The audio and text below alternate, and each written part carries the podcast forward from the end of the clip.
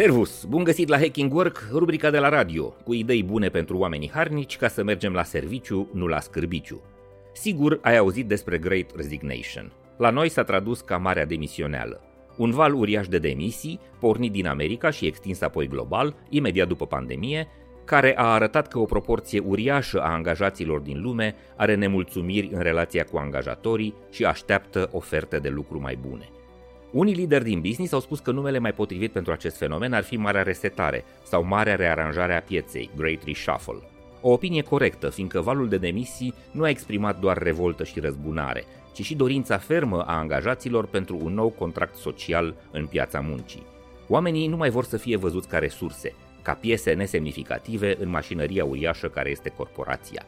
Angajații, mai ales cei tineri și educați, așteaptă de la angajatorii lor un parteneriat – care să le ofere mai mult timp și energie pentru viața lor, muncă mai frumoasă, cu sens, sănătoasă și flexibilă, dar și condiții de lucru mai prietenoase, umane, adaptate nevoilor și preferințelor fiecăruia.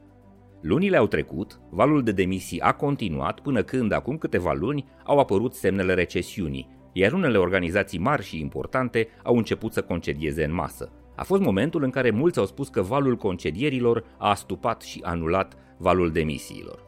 Măi să fie, oare chiar așa este?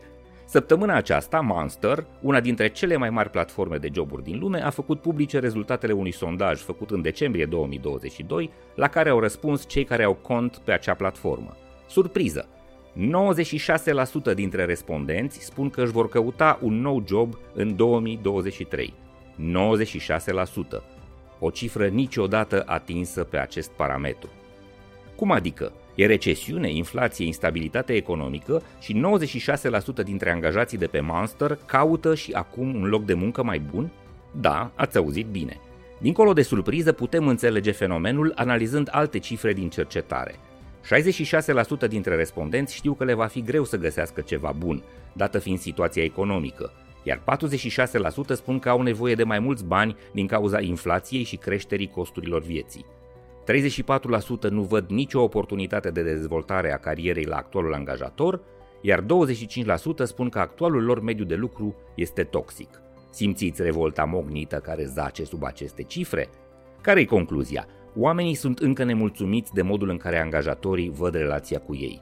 Conștienți de situația economică, vor căuta mai discret joburi mai bune, dar vor căuta în continuare – dacă ești antreprenor sau manager, nu ar trebui să te păcălești că recesiunea îți va aduce angajații doriți de tine.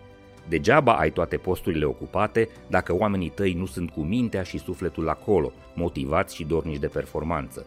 Dacă sunt mereu cu ochii pe ofertele de muncă ale altora, angajații tăi și-au dat deja demisia morală. Se cheamă quiet quitting. Este un fel de cancer al firmei despre care, în general, afli mult prea târziu, domnule director.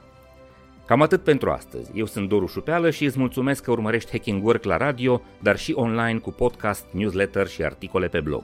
Să ne reauzim sănătoși, voioși și mintoși. Servus!